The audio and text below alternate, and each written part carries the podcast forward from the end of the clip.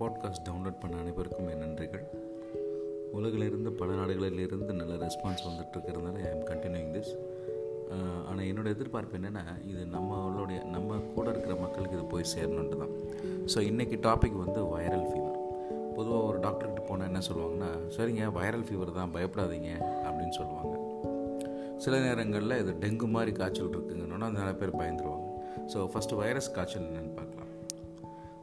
பொதுவாக ஒரு காய்ச்சல்னால் அதுக்கு ஒரு காரணம் இருக்கணும். ஒன்று கிருமி தொற்று இருக்கணும். இல்லைன்னா வேறு சில இன்ஃப்ளமேட்டரி காசஸாக இருக்கணும். இந்த கிருமி தொற்றில் நமக்கு வந்து பொதுவாக நம்ம ஊரில் என்ன பேக்டீரியான்னு சொல்கிறோம் அது வந்து ஒரு ஆன்டிபயோட்டிக் கொடுத்தா செட்டில் ஆகக்கூடிய ஒரு கிருமிகள் அது. அது அதனால் காய்ச்சல் வரும். வைரஸுங்கிறது மோஸ்ட்லி சிம்டமேட்டிக் ட்ரீட்மெண்ட் தான். ஒன்று இது காற்றுல பரவலாம். இல்லைன்னா ப்ளட்டில் பரவலாம். இந்த மாதிரியான வைரஸஸ்க்கு வந்து சிம்டமேட்டிக் ட்ரீட்மெண்ட் தான் பேர். அப்போது அந்த சிம்டமேட்டிக் ட்ரீட்மெண்ட் பண்ணுறதுன்னா அதுக்குன்னு பிரத்யேகமான பெரிய பெரிய ஆன்டிபயோட்டிக்கல் கிடையாது. ஆனால் ஆன்டி வைரல் ட்ரக்ஸ் இருக்கும். இந்த ஆன்டி வைரல் ட்ரக்ஸ் எடுத்தோன்னா நம்ம யாருக்கும் கொடுக்குறதில்ல. அதுக்கான காரணங்கள் தெரிஞ்சால் தான் ஆனால் தொண்ணூறு பர்சன்ட் ஆஃப் வைரல் ஃபீவர்ஸ் வந்து தானாக சரியாக போகக்கூடிய போகக்கூடிய காய்ச்சல் தான் ஆகையால் உதாரணத்துக்கு ஒரு காய்ச்சலால் நூற்றி நாலு நூற்றி அஞ்சு வருது. ஹை ஃபீவர் வருதுன்னா முதல்ல நீங்கள் என்ன பண்ணுறாங்கன்னா ஊரில் இந்த இன்ஜெக்ஷன்ஸ் போடுங்க இன்ஜெக்ஷன்ஸ் போடுங்கன்னு தான் கேட்டுட்ருக்குறாங்க. இந்த மாதிரி வைரல் ஃபீவர்ஸ்க்கு இன்ஜெக்ஷன்ஸ் போடுறது ரொம்ப ரொம்ப ஆபத்து. அதனால் டாக்டர் தயவுசெய்து ஊசி போடணும்னு இன்சிஸ்ட் பண்ணாதீங்க. முதல்ல அது என்ன வியாதின்னு கண்டுபிடிக்கிறது ரொம்ப ரொம்ப முக்கியம். ஒரு சில டெஸ்ட்டுகள் மூன்றாவது நாள் தெரியும் இல்லை அஞ்சாவது நாள் தான் கரெக்டாக சரி வர தெரியும். ஆகையால் டெங்கு மாதிரியான காய்ச்சல்கள் என்ன பண்ணுவாங்கன்னா கரெக்டாக ஃபோர்த் டே ஃபிஃப்த் டே அந்த பிளேட்லைட் எல்லாம் மானிட்டர் பண்ணிகிட்டே வருவாங்க. இதில் முக்கியமானது டெங்கு காய்ச்சல் என்னென்னா பிபி முதல்ல ட்ராப் ஆகும். சில நேரங்களில் சில குழந்தைங்களுக்கு மூக்கில் வாயில் ப்ளீட் ஆகும் மோஷன் கருப்பாக போகும். ஸோ இது எதோட அறிகுறின்னா பிளேட்லெட் தட்டணுக்கள். இதுதான் ரத்தம் உரையிறதுக்கான ஒரு ஒரு பொருள். ஒரு ஒரு அணுக்கள். இந்த அணுக்கள் கம்மியாச்சுன்னா அது வந்து குறையும். ஸோ அப்போ எடுத்தோன்னு நம்ம இன்ஜெக்ஷன்ஸ் மாதிரி போட்டோம்னா நாமளே வந்து ஒன்றும் வைரீமியான்னு சொல்கிற ரத்தத்தில் வைரஸோட தாக்கத்தை அதிகப்படுத்தும்.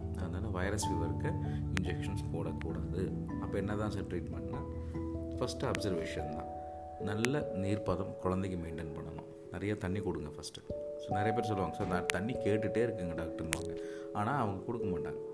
சளி பிடிச்சிக்கணும்னு நினைக்கிறாங்க. ஸோ ஒரு ஒரு லொக்காலிட்டியில் ஒரு ஒரு ப்ராப்ளம் இருக்குது இங்கே திருப்பத்தூர் மாதிரியான ஏரியாக்கள் ஒரு பேதியிலையும் ஃபீவர்லையும் தண்ணி கொடுக்குறத அவாய்ட் பண்ணுறாங்க ஈவன் படித்த பேரண்ட்ஸை கூட. ஸோ அது மிகவும் மிக தவறு. தண்ணி வந்து அது எவ்வளோ கேட்குதோ கொடுங்க. அதே மாதிரி காய்ச்சல் குறையிறதுக்கு என்ன பண்ணணும்னா ஈர துணி வச்சு முதுகு அக்கல் ரெண்டு கைக்கு எடுக்கல நெஞ்சு வயிறு அப்புறம் நெற்றி பகுதிகள் இவைகளை தொடச்சி விட்டுட்டே இருக்கணும். தர்மாமீட்டர் பார்த்துட்டு மருந்து கொடுங்க. காய்ச்சல் மருந்து நாலுலேருந்து ஆறு மணி நேரத்துக்கு ஒரு முறை டாக்டரோட ப்ரிஸ்கிரிப்ஷன் ப்ரிஸ்கிரிப்ஷனுக்கு ஏற்ற மாதிரி அந்த டோஸ் கரெக்டாக கொடுக்கணும்.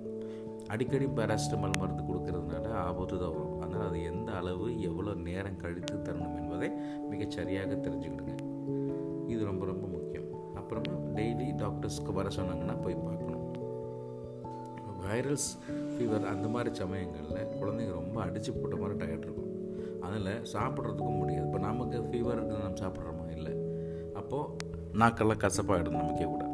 அப்போ அந்த மாதிரி நேரங்களில் எனர்ஜி டென்ஸ் ஃபுட்டுன்னு சொல்கிறது ஃபார் எக்ஸாம்பிள் ஒரு பத்து வாய் ரைஸ் சாப்பிட்றதுக்கு பதில் ரெண்டு வாய் களி வந்து பயங்கர எனர்ஜி கொடுக்கும். அதாவது கே கேழ்வரகு களி ஆகட்டும் இல்லை ராகி கோதுமை களி ஆகட்டும் ஏதோ ஒன்று அப்போ அது மாதிரியான உணவுகளை தெரிஞ்சுக்கிட்டு கொஞ்சம் கொஞ்சமாக கோக்ஸ் பண்ணி கொடுக்கணும்.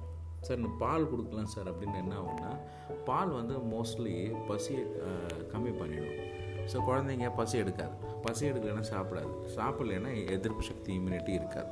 அதில் முக்கால் முடிஞ்ச அளவுக்கு பாலை அவாய்ட் பண்ணிவிட்டு ரைஸ் கஞ்சி புதினா சட்னி இதெல்லாம் வச்சு கொடுத்தீங்கன்னா புதினா சட்னி போன்ற ஒரு ச நம்மளோட ஆர்டினரி சட்னிகள் நல்லா பசி எடுக்க உதவும்.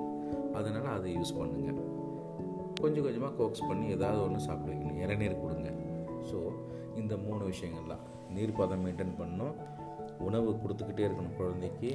கா டாக்டர் சொன்ன காம்ப்ளிகேஷன்ஸ் ஏதாவது இருக்குன்னா டக்குன்னு போயிட்டு பார்க்கணும். இதுதான் வைரஸ் ஃபீவரில் நம்ம பொதுவாக செய்ய வேண்டிய விஷயங்கள்.